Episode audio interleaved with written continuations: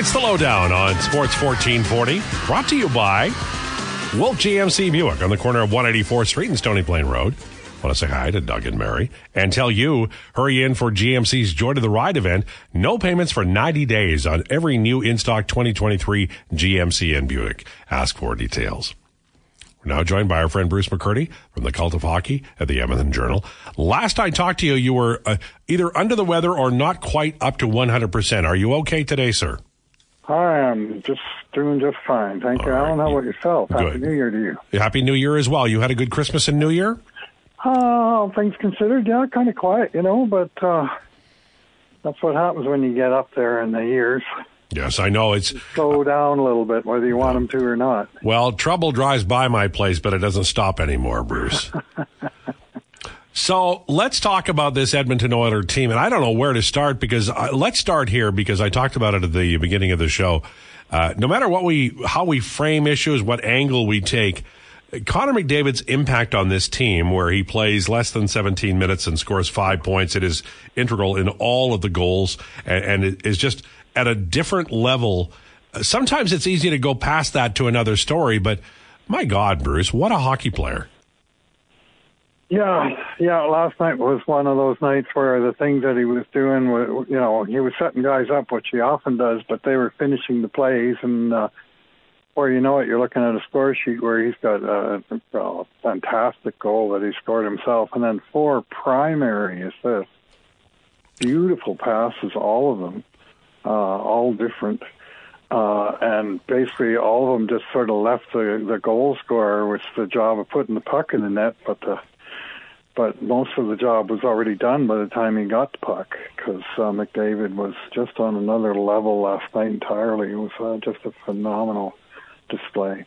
Your math banking background lends itself to this, but I know you were on the 5-point games 2 in a row early and often, and maybe you can give us, I know you've done it online on Twitter, but maybe give us an historical perspective about McDavid, the Oilers overall, and how unique the last 2 days were, or last 2 years were. 2 in a row is pretty unusual. I remember a few games where you had 2 guys in the same game do it, typically Gretzky and Curry, but just in consecutive games and completely distinct. I mean, one thing that's happened here in this last 2 games is that in Anaheim, the 3 stars were all members of one Oilers line that combined for 10 points.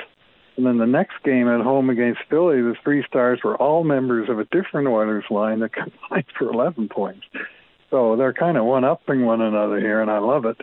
Reminds me of the days of the top 6 of Gretzky, Curry, Tikkinen, Messier, Anderson, Simpson, you know, where if one line doesn't kill you, the other one will. And that's where they're at right now. Anyway, Fogle and McDavid now have elevated the Oilers to a new milestone of a weird sort, which is that they now have had 150 5+ point games in Edmonton Oilers history, and they are the first team in National Hockey League to reach that milestone. They were already number 1, but now they've achieved a new milestone.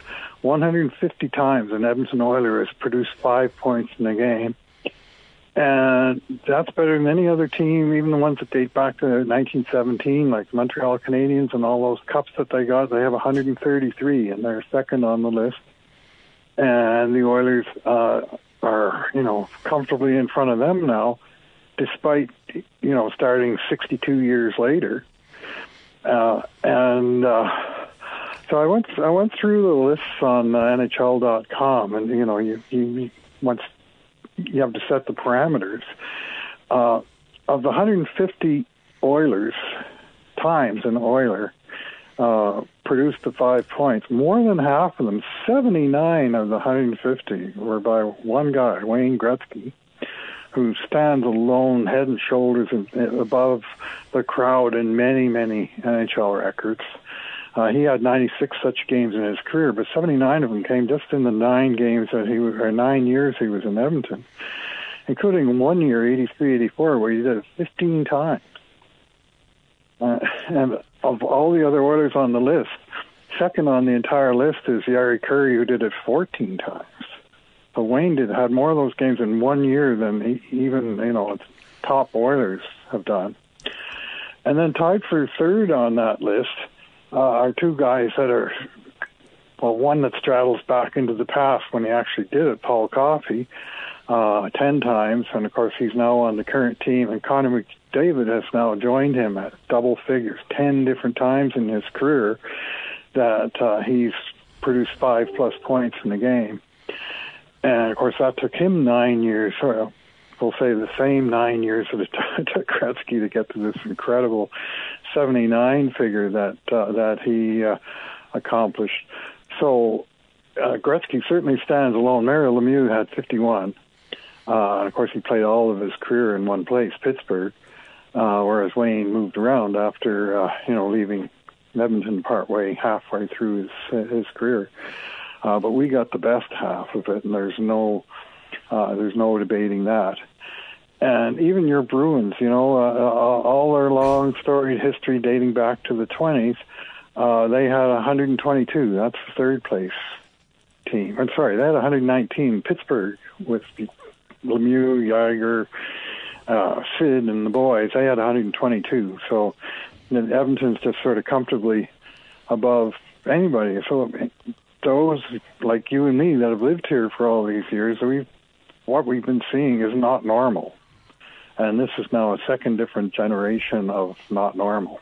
It's, I think sometimes that if you're a Calgary Flames fan, for instance, it must be galling, and I'm not trying to mock Calgary Flames fan. I'm just saying, like, I'm an Eagles fan, and I am so sick of the Cowboys winning the Super Bowl, and they haven't won the Super Bowl in a bunch of years. Doesn't matter. My brain is still acclimated to the Cowboys winning the Super Bowl. If you're a Flames fan, this is tough. Yeah. When you get, a second generation of it, I mean, people who hate Pittsburgh Penguins would have the same kind of thing going on where, They were overloaded with superstars for one entire generation, and then they won the Crosby draft. They got Malkin at the same time, and all of a sudden here they are again with, some transcendent players on their team. And Edmonton is quite similar to Pittsburgh in that respect, in that they got, they got two really top-level players in consecutive years in the draft, and those guys are now, at the top of their powers, and it is wonderful to watch. Well, Bruce McCurdy, our guest, Cult of Hockey at the Edmonton Journal, on the Lowdown with Low Tide on Sports 1440. Wanted to ask you about the appearance of a morphing needs list. The Oilers, I think, before the break, we were looking at a goaltender to play with Skinner, and maybe a stronger option than Skinner, and a right-handed defenseman to replace Cody Ceci.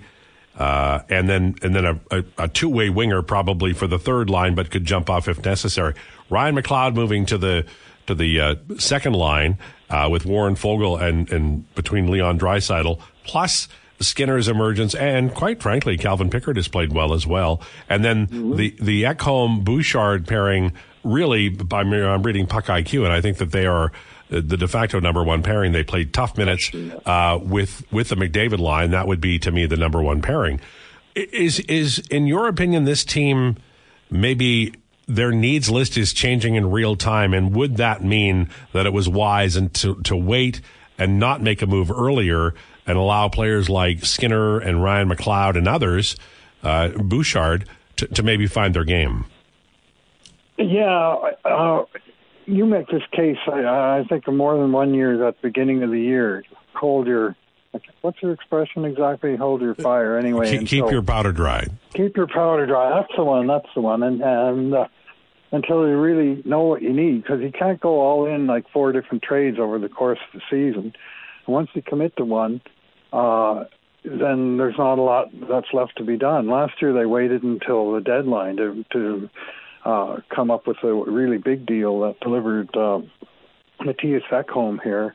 And that one move, I mean, it still resonates with the team today. It turned what had been basically a tough minute super pairing of Nurse and Ceci that were taking on almost all of the heavier minutes, and they were running what amounted to two third pairings underneath them in terms of their deployment. And now all of a sudden they have a true top four, and the third pairing is distinct. You know who the third pairing is. It's not three guys, it's two guys, and it's the same two guys game after game in Kulak and DeHarnay, and they're very good as the third pairing. But the Oilers have a true top four, and I think that's one move that's really changed the face of the team. It provided a perfect partner for Bouchard. It opened the door for Bouchard to take over the power play as well, so he really benefited from it. On the other hand, Broberg kind of got the short end of that stick.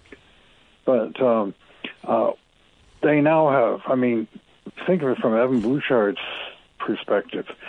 He now plays in a regular five-man unit with this guy sort of handpicked to be the perfect partner for him. He plays with the best player in the world as a center and the two best wingers on the team. That's the unit. Not bad. And so they're killing it. Like, they're putting up like 70%, that kind of numbers you just don't see typically. You know, like 60% is fantastic in hockey. You know, and you see numbers like 70, you're sort of going, what's going on here? But that unit's been doing delivering the goods. And then the other pairing of Nurse and Ceci, who many people are not a fan of Ceci. I've got more time for Cody Ceci than a lot of people do because, you know, I don't think he gets the same kind of benefit in terms of deployment. He sees a lot of tough competition, and he doesn't play with all of the other best Oilers. He plays with good players, but he and Nurse have a different function. And they do play big minutes. And if you look at the four of them, I mean, you could throw a blanket over all of them for minutes. And it's, you know, they're 22, 21, 20, 19, I think was last time I looked. And it was, you know, the differences were tiny increments in special teams where Bouchard plays big minutes on the power play. And the other three guys all play on the penalty kill, and a little bit Nurse and Ekholm play on the second power play. And they're little ahead because of that. But it's really, you know, that's the four guys around which the defense is built. So to get back to your question, the list changes. If you think suddenly, hey, Ryan McLeod's an okay 3C, but he's a great 2L. So what we don't need anymore is a trade for a top six winger, but now we got this big hole at 3C, so we got to fix that. So, you know, that would be certainly a consideration. And they want to fine-tune exactly what they're doing with that guy before they're trying to fill another hole. And I think that's something to watch for in the weeks ahead, and it's a reason why you don't want to make a trade now. You want to wait until a lot closer to the deadline. Bruce McCurdy, our guest, Cult of Hockey at the Edmonton Journal. You're talking about, you know, the pairings and who they play with. Puck IQ has Darnell Nurse right now at 207 minutes versus elites, and Matthias Ekholm 197. Ekholm played one less game, so they're about equal. Mm-hmm. But yep. If you look at McDavid with Ekholm Hyman, they played over 315 minutes together. Ekholm 315, Bouchard 344, Nurse 131 with McDavid, Ceci 118. So my question to you, 40%. Right. So my question to you is, and it was understanding the previous years, it was Nurse getting the push from the McDavid line.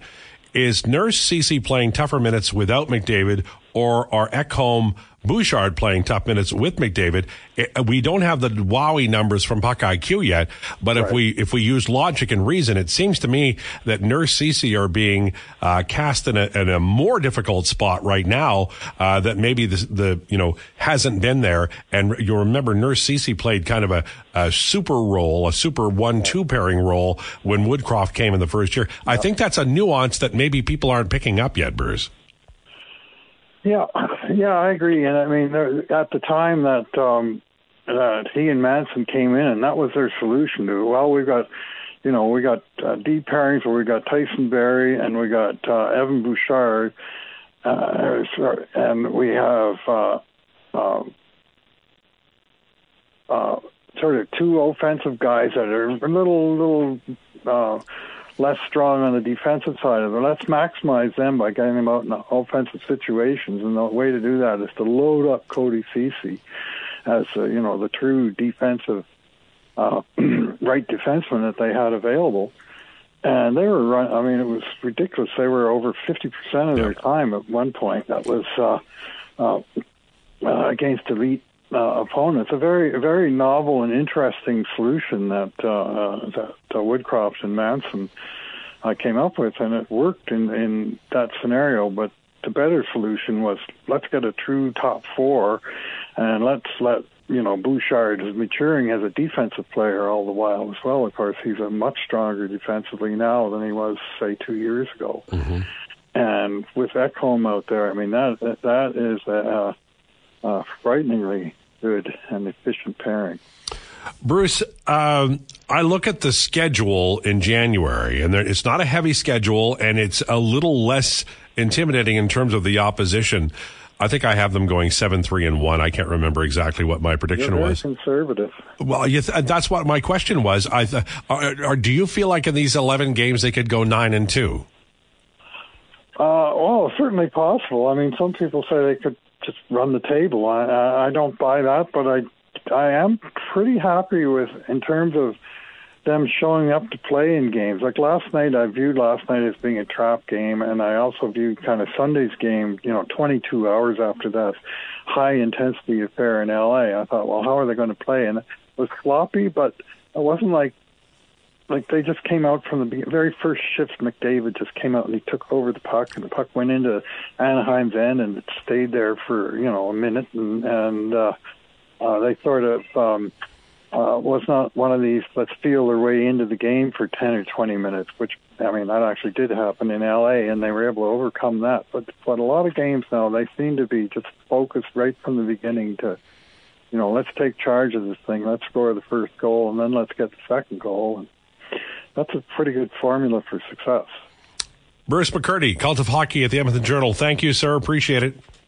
Thank you, Alan. Have a great week. There you go. There's our friend Bruce McCurdy, probably walking now. I feel like we're getting the cooler weather. Am I wrong? I feel cooler. I had to turn the heat up. I'm wearing my winter coat today. I think maybe it's just old guy thinking we can't have a winter like this, or what will happen to us. But do you feel the cold? Are you feeling any colder now, or is it? Yeah, it's definitely a little chillier lately. I don't know, like January. I feel like that's a colder month. I don't know the statistics on it. It might be December, but I feel like January is always colder. No. It's, believe me. Oh, my God. When I first started in Regina in 1986, something like that, the morning guy was Doug Alexander. And he met me and he shook my hand and he said, "You're going to be my replacement when I go on holidays." I said, "Oh, when do you go on holidays?" He said, "I go January. I go for the entire month of January." I said, "Why do you go in January?" He said, "Well, you'll find out." And oh, my God, did I ever. Oh. I mean, if somebody says... can you house sit for me in Regina during January? They're not your friend. I love Regina. I love Reginans. Reginites? Reginans. And yet I would not house sit a home for all of January in Regina. I bet our next guy would. Paul Sir is such a generous, nice guy. Now, you'd have to have, very high cathedral ceilings, to let him in the house. But he's a good man. And he's going to talk to us about the NBA, the Raptors, and maybe some college basketball, too. That's on the way next. Lowdown with Low Tide on Sports 1440. It's the Lowdown on Sports 1440. Brought to you by Wolf GMC Buick, corner of 184th Street and Stony Plain Road. And that song is one of the reasons I'm hard of hearing to this day. Oh, did we play that loud on the 8-track? You'd go More Than a Feeling, and then it would go click, click, and then you'd hear the rest of the song. Now, one of the people who knows that I'm not lying about that is Paul Sir, who joins us now from 3 on 3 Canada. Mr. Sir, how are you? Doing well, Alan. You're 100% right. The 8-track was an abomination, but it was all that we had. And but I'll have to say this, even with the 8-track, the riff in that song, More Than a Feeling by Boston, is one of the great rock riffs of all time. It totally is, and it instantly puts me in a good mood when he played that. I just started smiling. It's so good. Puts it in a good mood right away. Absolutely. So I was driving down the road while I was on holidays, and I hear Raptors have traded Anunoby for a Canadian. And I'm like, well, I'm Canadian, and I would not trade myself for Anunoby. I hope they got a good one, and they did. But tell me about RJ Barrett and tell me about Immanuel Quickley and tell me why this trade you like or don't like it. Once in a while, a trade makes perfect sense. It would seem to be making perfect sense for both teams. I think this is one of those situations. Quickley is an excellent basketball player, and he gives a dimension in the backcourt that the Raptors just plain have not had. He's a more creative offensive player than Dennis Schroeder, who is also a very good player and has done well for the Raptors, but Quickley gives them kind of a two-headed monster at the 1-2 spot. And we saw bits of that in his opening game the other night against Cleveland. RJ Barrett is 21 years old, averaging 18.7 for the Knicks. He's a very good basketball player, and what I like about what RJ brings is he brings a true slasher, true wing slasher to the Raptors.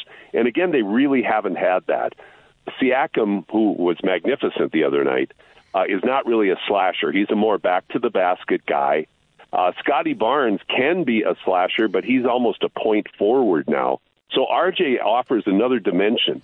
Plus, it doesn't hurt that he's from the Toronto area. His dad works with and has worked with, played for and worked with Canada basketball. I mean, it's a great hometown story as well. I think the Raptors are a much better basketball team now than before the trade. But to give Anunoby his due, he's a very good player, too, and he gives the Knicks a defensive presence they don't have. So I really think it's a win-win situation. Is it for the Raptors, is this because I think they're 5 games behind the Knicks and they're 13 out. Is this a deal that not necessarily surrenders but acknowledges that they weren't going to be a factor as they were going? Well, I think partially, but maybe the only thing I would say about this, it's too bad this didn't happen 2 months ago. Right. Because now the Raptors are, they have a lot of ground to make up to be in the hunt for even a play-in spot for the playoffs.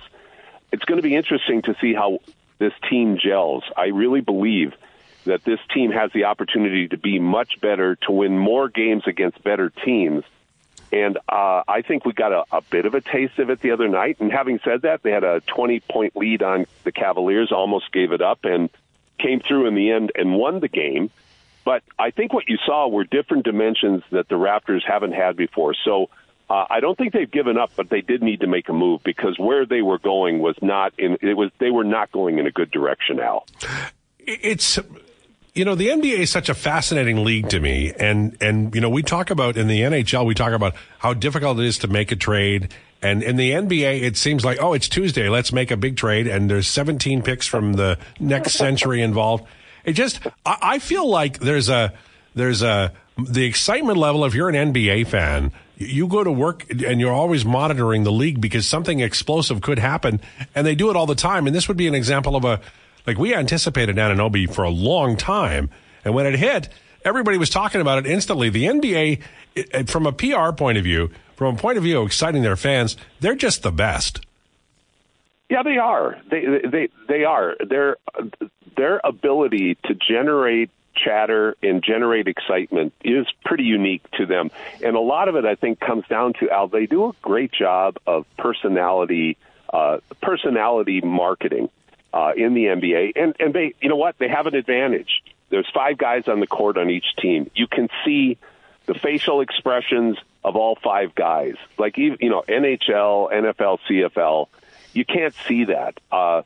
Baseball, you've got many more players and many more games. NBA, they just have. Some of it's by accident, but most of it's by design. They do a great job of marketing their league, their athletes, their teams. And when something like this, as you stated very well, when something like this happens, people pay attention, and my gosh, the chatter just starts and goes on, and everybody's anticipating what might be next.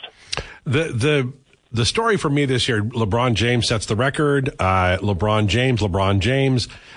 He is, for me, he's like in my own mind, I like to wait until a career is over to put him, slot him, and we may never be able to because he was a unique player, and obviously Jordan was as well. But for him to be doing, he said earlier, and I can't remember when, but he said, I'm trying to give Father Time one loss. And I just feel like he's such a giant, like physically, and he has been doing this for so long that you know, it's like James Brown at a concert. He's gone. Oh, that's it. Oh, wait a minute, he's back. LeBron James is like unbelievable. Well, he is. And the James Brown concert that I always think of when you talk about that is the one where the Rolling Stones didn't want to follow him. Right. They refused to go out on stage. I don't know who's going to follow LeBron. It's certainly not Wemby, in my opinion. I think he's going to be a really good player. He's not the next LeBron. I don't know if there is a next LeBron right now. I've kind of come to a sense of zen. I'm into the zen zone right now on LeBron, in that I've come to the conclusion he is the greatest player of all time. I don't know how you deny that, but if I had to pick one person to start a team with, I'd still pick Michael Jordan. Yeah. And I think, but LeBron at 39 to play at the level, and he states it very well that he's trying to give Father Time a loss, just kind of like Tom Brady did, somewhat like Roger Federer. There are certain athletes with modern training, nutrition, the technology that's available now that, you know, they can extend their careers. But the thing that I think people really have to appreciate about LeBron is his level of his competitiveness, and his discipline to keep doing the things he needs to do to stay relevant, and not just relevant physically, but be still in the top 10 players in the league. I mean, his statistics this year for a 29-year-old are off the charts, much less for a 39-year-old. So he's definitely challenging Father Time's axioms, that's for sure. Paul Sir, our guest on Sports 1440 and the Lowdown with Low Tide. One of the things that I've noticed about the NBA is that offense is king.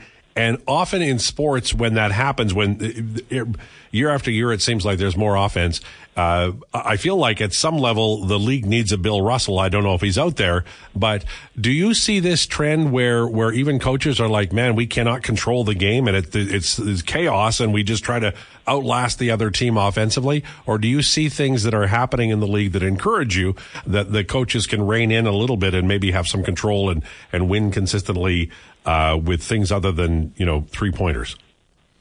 Well, I think that's a great question, first of all, Al. You know, the old saying, defense wins championships. Right now, you'd be hard-pressed in the NBA to say that may apply this year, because the numbers are really off the charts, like historical. The only time that challenged it was back in the 60s in terms of offensive output. But I think you see teams like the Minnesota Timberwolves, who have Rudy Gobert in the middle, who legitimately changes shots, that when playoffs come and defenses tighten up and teams are playing each other in multiple games, so you're not preparing for a new team every time you're going on the court. You're preparing for the same opponent in a 7-game series. Defense will be more of a factor when playoffs roll around, and that's where I think somebody like Gobert will be a difference maker, which leads to your point. The small ball fascination came and went pretty quickly, actually, because now you're seeing more and more bigs being drafted into the league, more and more. They're not traditional bigs, but they're evolved big guys, but they're big guys that can change shots and protect the rim. The NBA has kind of made some of this offensive soup themselves because of the way they restrict defensive players for guarding areas as opposed to guarding men. And the defensive 3 seconds rule, to me, is an abomination of the sport anyway. But to take a guy like Gobert and make him stay outside of the key, what it does, though, is it does give offensive players an advantage and an opportunity to score more points. So bit of a roundabout answer to your question. I think you're going to see more and more big players coming in, and defenses will get better over time because they have to, because you can't win 144 to 140 game in, game out, and expect to win a championship. So, yeah, I'm with you on that. I want your opinion. I sort of immerse myself around Christmas in the NBA. I just have more time and. I pick up things and I'm curious about them. I'd love your opinion on Chet Holmgren and what he is and what he could be. Well, I think he's a bit of a surprise because, you know, he's slight of frame, as Wemby is down in San Antonio, but Chet's really skinny. And, you know, he missed his rookie year because of an injury after playing at Gonzaga for a year. And he's from Minnehaha Academy in the Twin Cities, so I have a lot of connections in the Twin Cities. And so we were aware of him, but I don't think anybody really expected him to come in and be as effective as he is for Oklahoma City. Like, if I had to vote today for Rookie of the Year, I'd vote for him myself, because I think he's one of the factors that has been so impressive in Oklahoma City. The biggest factor is Canadian Shea Gilgeous Alexander, of course, because he's like he might be the best guard in the NBA. But Chet Holmgren's, you know, again, he does a great job of protecting the rim. He can stretch it out and step outside and hit the three, but he can also put it on the floor, get to the rim. He's got creativity in his game. So I think he's going to be a fantastic player.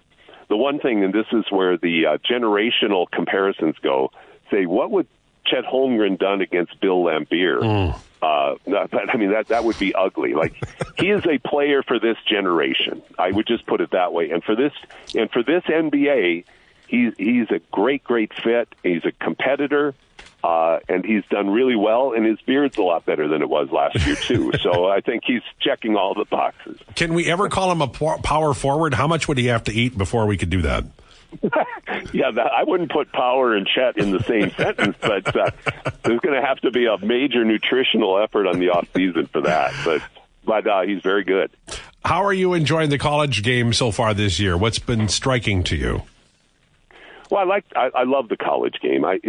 What I love about the college game, and I'll be curious to see what college sports in the U.S. look like in 5 to 10 years with the move to the open transfer portals, the athletes being able to go to school, make money off the NIL opportunities. Like, college sports is going through some radical changes. But what I like about the college sport is they've stuck to their guns. They haven't succumbed, and some would say to the detriment of the game, to the FIBA rules. They're still playing the NCAA rules with the narrow key, with the 30-second clock. But when you see how much college basketball and college football mean in the United States, it's really special to watch. As far as who the best teams are this year, it seems like we had last year. There's several teams that look good enough to win it. Mm-hmm. I follow University of Iowa real closely. I always have since I hail from that state, but especially this year with Edmontonian Ben Crickey, playing his last season, transferring from Valparaiso over there and starting for the Hawkeyes and leading them in scoring. So I love watching that. And then, of course, Caitlin Clark is such an electrifying player, and she also happens to play for the University of Iowa. And we've really never seen anybody like her in girls basketball before. So I love the game. Just absolutely love the game. And I think it's just so uniquely entertaining. Look forward to whenever I can watch it. Paul Sir, I will tell you, in our building, shows line up and arm wrestle about who's going to call you given the day and the time. So we love you as always, but thank you. Appreciate your time. Oh, Al, it's always my pleasure to be able to chat hoops with you. And by the way, I'm impressed that you immerse yourself in the NBA over your Christmas holidays. This is good. Well, this is good. I have to say that I am so in on Joel Embiid. I can't contain myself. I just love watching him play.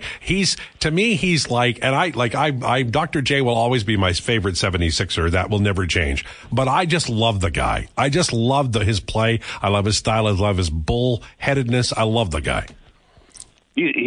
He's great for the game of basketball. And I like the fact that when they interview Joel, he doesn't give the standard pat answers. You might get something strange from him, and I love that about him, too. Unique character, and what an evolutionary player. He's like Shaq with skills.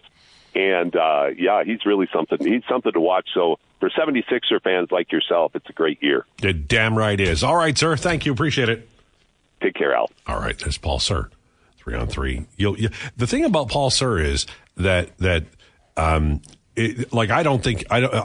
him on speed dial? Does every show have him on speed dial? Because we have to look and see the last time he was on our station, because we have him on every day, you know.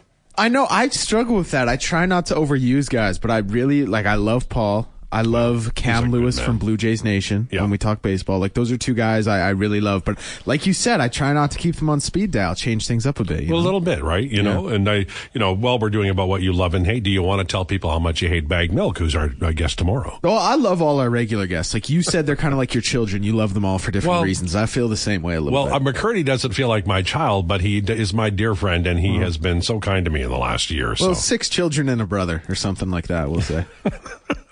Sounds like a TV show. All right. Some great texts coming in. We're going to pass those along next. Lowdown with Low Tide on Sports 1440. It's the Lowdown on Sports 1440. Driven by Wolf GMC Buick. Hurry in for day for their Joy to the Ride event. No payments for 90 days on every new in-stock 2023 GMC and Buick. Ask for details. Brian S. says, as a Bruins fan from way back, their arch rival Flyers don't understand how Low Tide cheers for a Philadelphia team. I'll explain it all to you. In the late 60s, Bobby Orr was, if you were my age, he was basically the Connor McDavid. Everybody was excited about him, and he wasn't old-timey. You know, he didn't have a crew cut like Doug Harvey, and my dad talked about him like with respect, but he was the new gen, right? And so I was a Bruins fan in a heartbeat, and then the Eagles came along. My Eagles fandom came along because the NFL didn't get broadcast in Canada until after the Grey Cup was done. And then 2 divisions, the NFC, the Green Bay division, I guess that would be Central. So Detroit Lions, the Minnesota Vikings, and Green Bay Packers, whoever, I can't remember who else was in the division, Chicago. And then in the NFC East, which was Dallas, Washington, Giants, Eagles, and at that time, St. Louis Cardinals, I believe. And so those were the teams that were available. And I always cheered for the underdog, and the Eagles were terrible. But they had a guy named Roman Gabriel, and they had a wide receiver named Harold Carmichael, who was, for me, the most exciting player I'd ever seen. He would, like, hurdle people. He was like a gigantic man who could catch the ball, Hall of Famer, wonderful player. Harold Carmichael was the reason I'm an Eagles fan. And then the 76ers, somewhat similar. There was a period of time where the ABA and the NBA were at cross purposes, and I didn't get to see Dr. J very much. I don't remember him, honestly, as a New Jersey Net, but when he went to Philadelphia, then I got to see him a lot. And for me, he was just the most exciting player. And so when they won, and they did, I was thrilled. And I still, to this day, he had this thing where Dr. J would come in, and he would let the ball like go off each finger, and it would end up going into the basket. It was gorgeous. And so I'm a Dr. J fan. And because he was a 76er, I'm a 76ers fan, and I'm a Harold Carmichael fan. And because he was an Eagle, I'm an Eagles fan. And I'm a Bruins fan because of Orr, and I'm an Oilers fan because I could cheer for them as a WHA team and not be conflicted with my Bruins. And then I didn't know who I would cheer for until they met in the final, which was in 88. And then I knew that I would cheer for the Oilers. But I mean, Orr wasn't on the team. I lived in Edmonton. It was an easy choice. And the Oilers team in the 80s was just so damn exciting. They were intoxicating. They were like, you could take a trip and not leave the farm when you were watching the Oilers. And I've talked to several ex-Oilers who were on that team, and they were just like, they owned the town. You know, they did. They owned the town, and they were, they settled here. They raised their families here. They always talk in glowing terms. Wayne Gretzky, not long ago, I saw an interview where he was talking about he had an offer to go to Vancouver, and whenever he played the Oilers, he felt like he was cheating, on them. So it runs deep, I think, from the obviously the player and management point of view, but also from the fan point of view. That team was special, and it was known to be special in real time. Do you have an equivalent for that? Do you have a team that you cheer for because they're so exciting?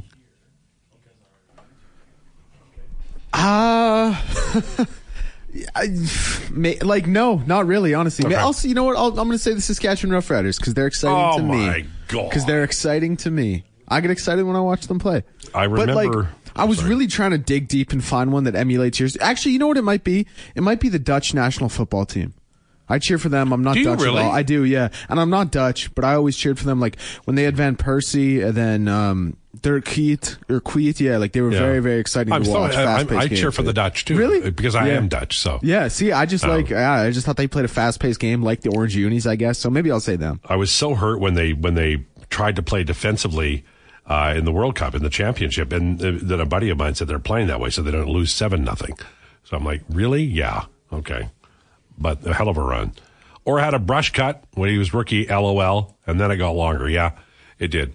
And my dad always respected Orr, always respected Beliveau, but he was a Maple Leafs fan.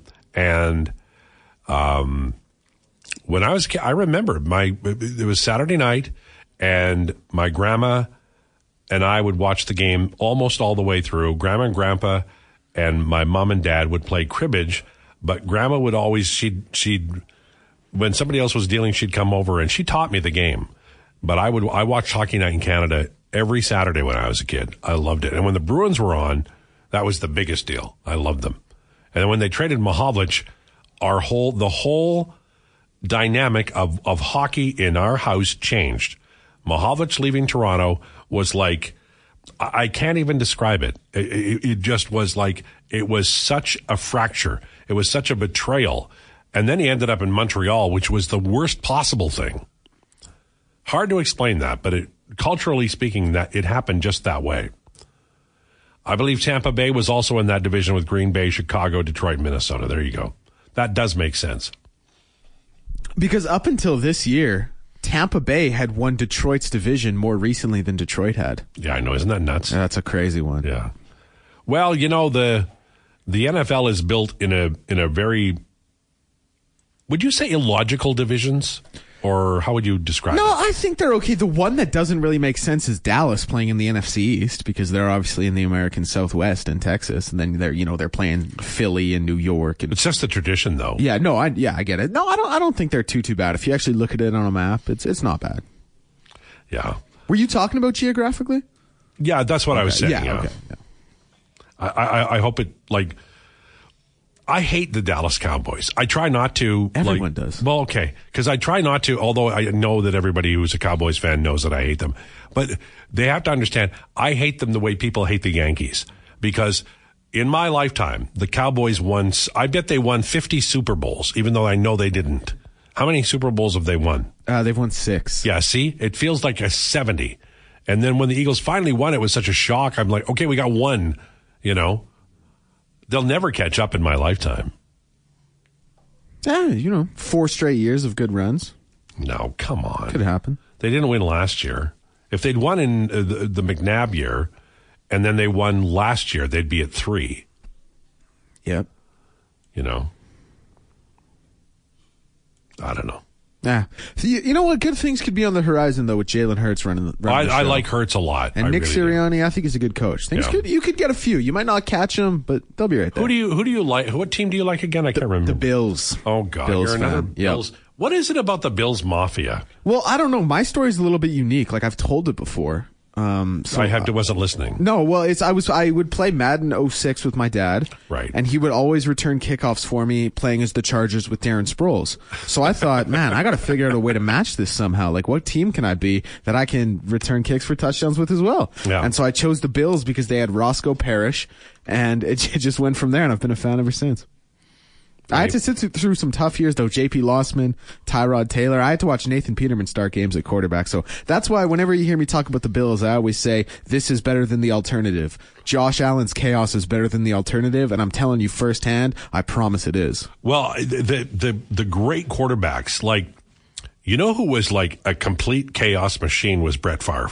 Yes. Oh, and he won. Yes. So you can do it with that guy. Yep. Eli Manning was a little bit like that too, but he was nowhere near as good as Favre. But he had that kind of chaos gene in him as well, where they would just air it out. F it, someone's down there somewhere, The most chaotic quarterback I've ever seen in my entire life was Fran Tarkenton. like Fran Tarkenton, would the ball would come to him, and I think he'd be under center too. The ball would come to him. He'd go back in the pocket. Somebody would miss an assignment, and the lineman would be on him. He'd turn. He'd run 6 miles to the right. Then he'd run 5 miles to the left, and then he'd throw the ball for a touchdown. The plays took approximately 11 minutes with Fran Tarkenton. But it was a fun 11 minutes. Well, you were on the edge of your seat the whole time. He was a truly compelling football player, and the Vikings went to 4 Super Bowls, didn't win. Never won a single one. It really hurts. Like Bills. I could never relate as a Bills fan. Yeah. Oh, God. What were you, wide right or left? I can never remember. It was wide right. Yeah. Yeah, it was a brutal one. That was against the Giants, right? Not that we remember. No, we don't remember. No. It was before my lifetime. I've only seen the highlights anyway. Yeah, and you know what? It's not a reflection of you as a human. You're a great human. You're a winner. You're damn right. Yeah. I hope I can rub some of that off on Josh Allen here. Yeah. Sunday Night Football against the Dolphins. Let's go get a big dub. I don't want to talk about the NFL anymore after the Eagles' embarrassment. Thanks so much for tuning into The Lowdown. Jason Gregor on the way next. Time now for a sports update.